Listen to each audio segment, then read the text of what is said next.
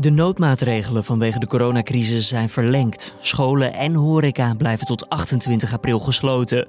Dit wordt het nieuws. Als het uiteindelijk over drie maanden alsnog betaald moet worden, dan gaat het over drie of vier of vijf maanden leiden tot, tot faillissementen. Dus daar zullen uiteindelijk echt bedragen afgeschreven moeten gaan worden.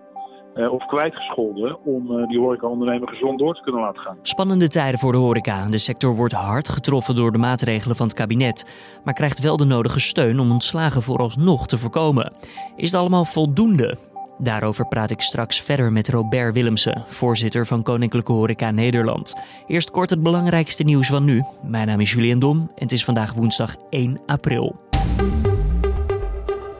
Artsen op een huisartsenpost of op een eerste hulp mogen het medisch dossier van patiënten die positief zijn getest op het coronavirus niet inzien zonder toestemming van de patiënt. Volgens de autoriteit persoonsgegevens, de AP, maakt dat inbreuk op de privacy. Daarover schrijft NRC. Ministers Martin van Rijn voor Medische Zorg en Hugo de Jonge van Volksgezondheid werken aan een tijdelijke regeling die inzage wel mogelijk zou maken. De AP stelt tegenover NRC het gerechtvaardigd te vinden dat medische gegevens tijdelijk zijn in te zien, maar enkel als de patiënten daar zelf ter plekke toestemming voor geven, tenzij zij daar niet meer toe in staat zijn.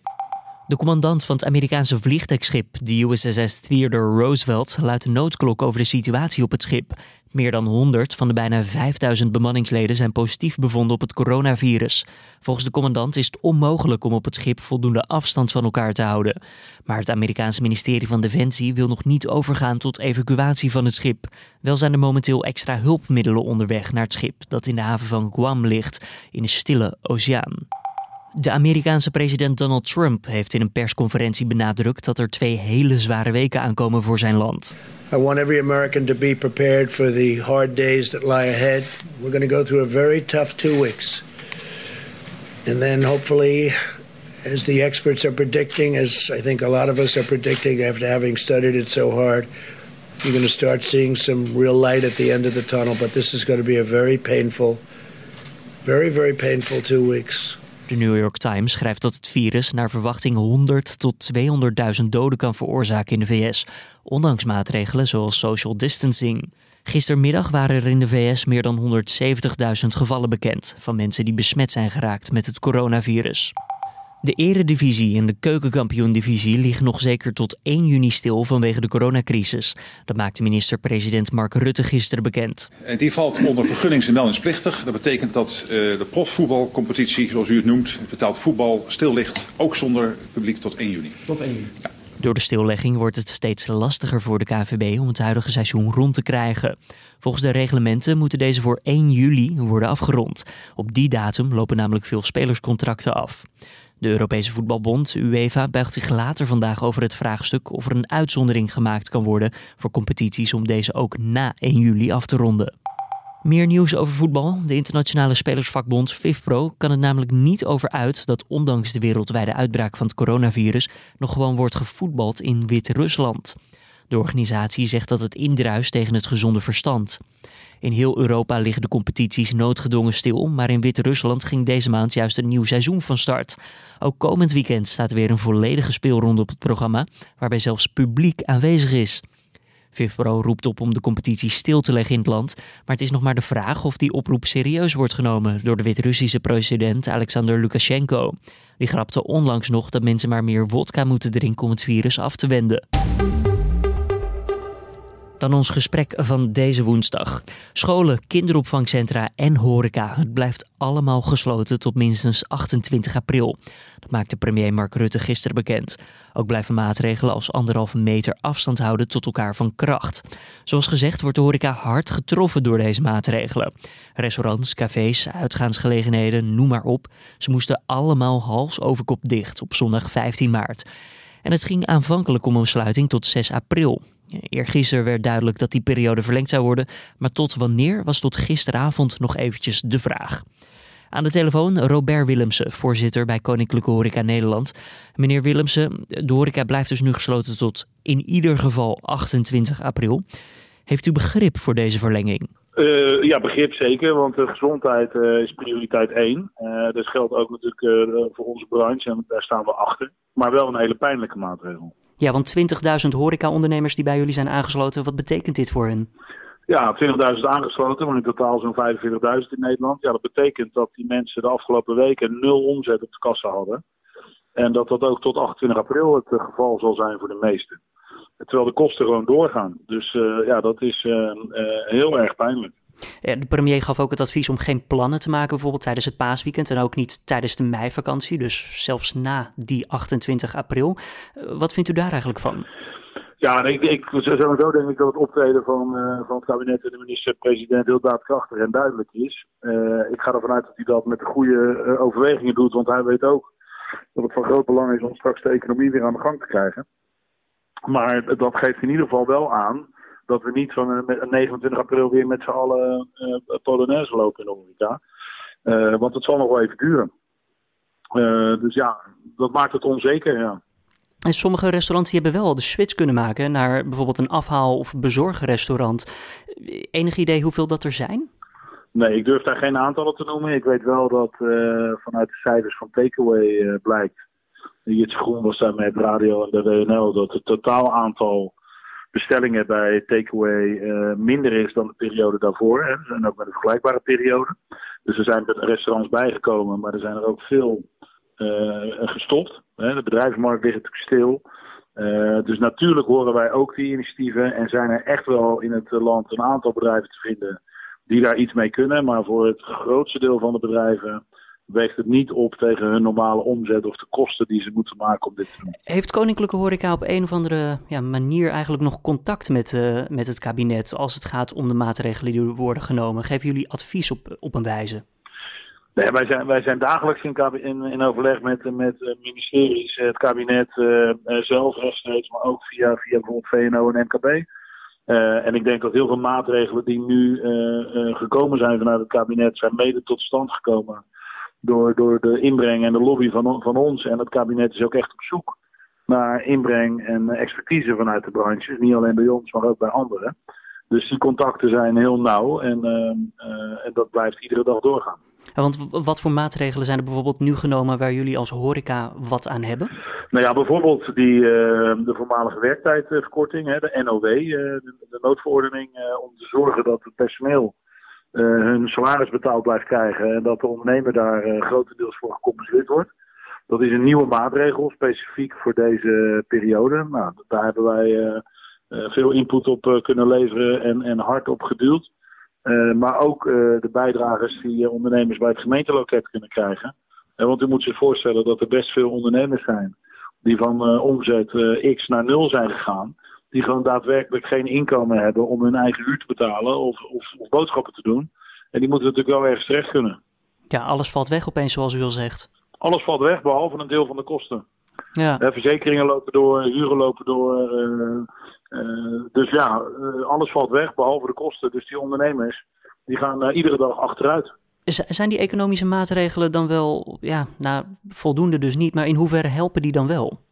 Nou ja, die helpen nu voor de korte termijn. en net zoals die maatregel op de lonen, die helpt op de korte termijn om mensen in dienst te kunnen houden. en om te zorgen dat de liquiditeit een klein beetje op orde blijft.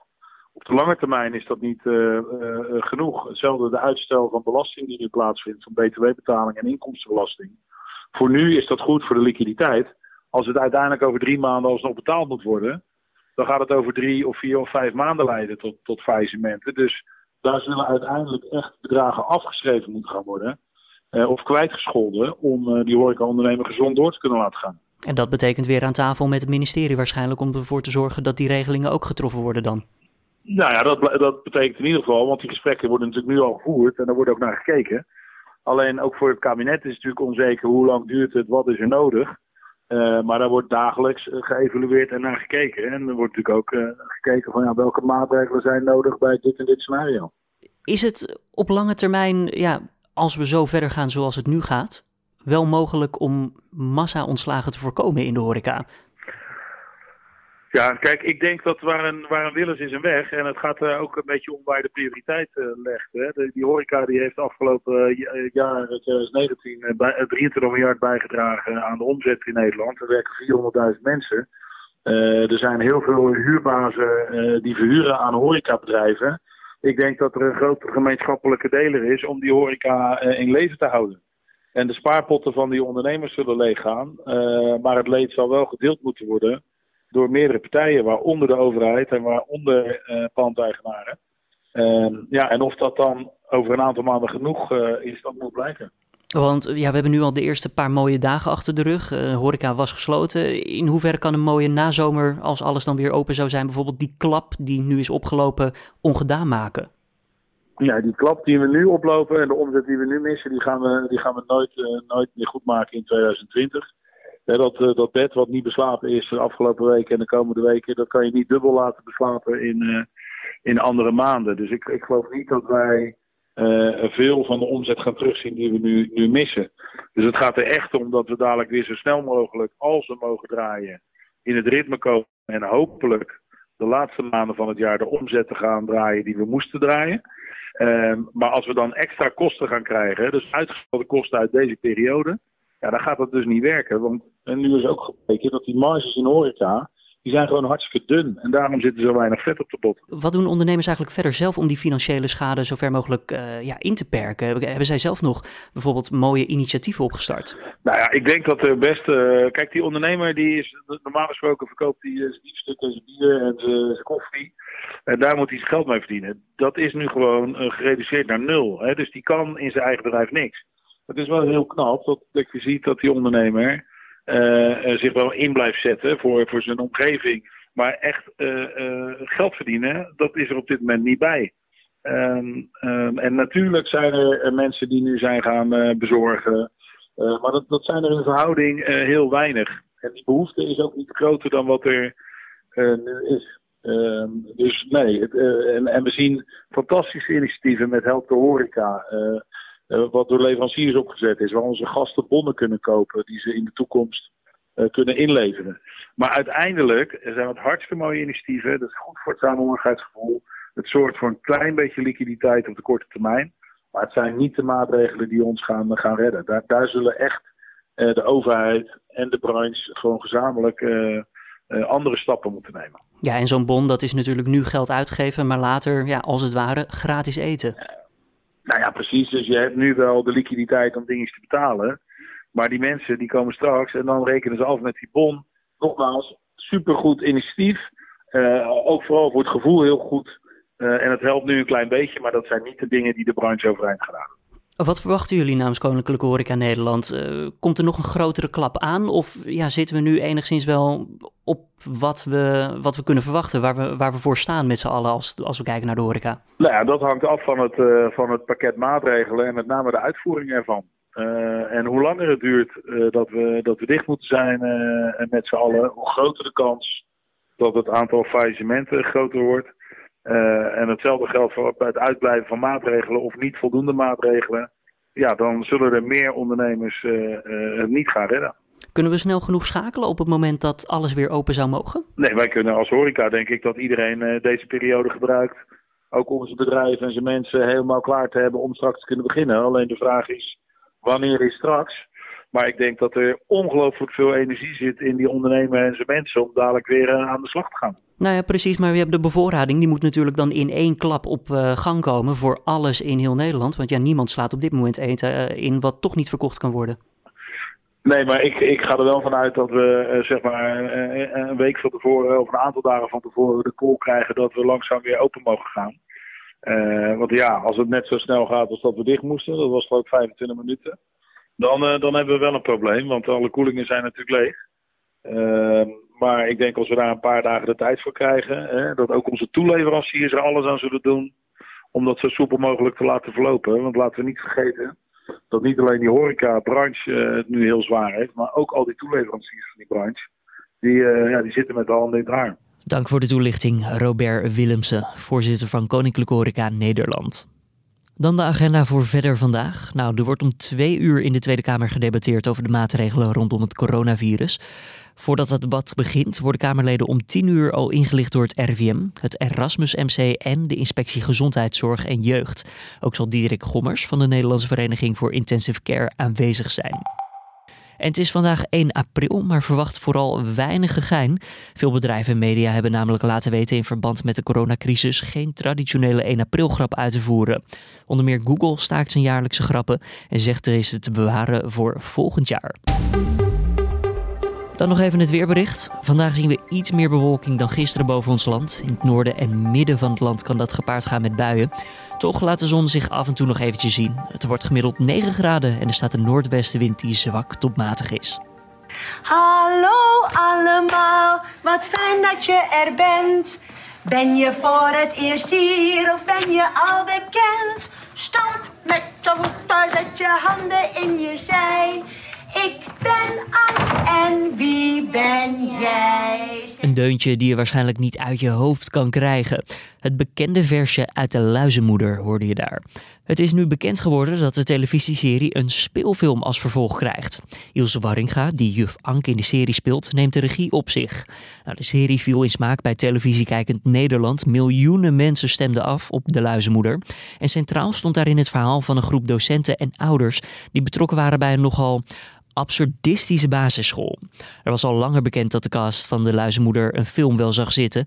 Alle castleden, met uitzondering van Diederik Ebbingen, die directeur Anton speelt, wilden hieraan meewerken. Nou, de opnames staan voor nu gepland in de tweede helft van 2020. En dit was dan de Dit Wordt Nieuws ochtendpodcast. Vanmiddag is er weer een middageditie met mijn collega Carne van der Brink. Tips of feedback kan je naar ons toesturen. We kregen onlangs ook nog eens de vraag, waar moet dat dan naartoe? Nou, voor de duidelijkheid, deze feedback mag naar het mailadres podcastapenstaartje.nu.nl. We doen er zeker wat mee. Er staan ook al wat dingen uit van mensen die vragen hebben gesteld. En daar hopen we later deze week of begin volgende week dan weer op terug te komen.